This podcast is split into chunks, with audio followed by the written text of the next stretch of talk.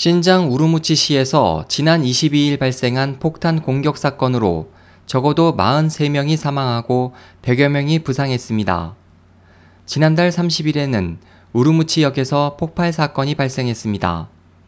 잇따른 사건 발생으로 중국 당국은 23일 향후 1년간 폭력과 테러 활동 단속 특별 행동을 실시한다고 발표했습니다.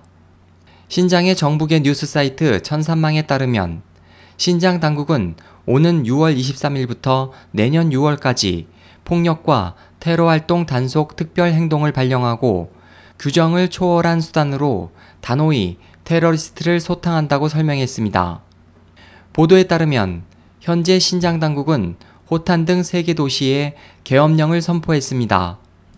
현재 신장 지역의 절반 이상은 1급의 경계 상태로 25일 아침 경찰 당국은 23개 테러 조직 관련자 200여 명을 구속하고 폭발 장치와 폭발물 등 200점을 압수했습니다.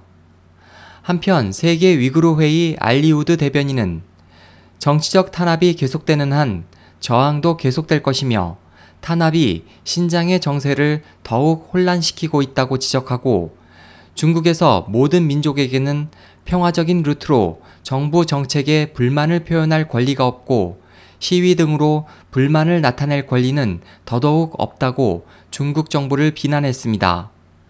SOH 희망지성 국제방송 홍승일이었습니다.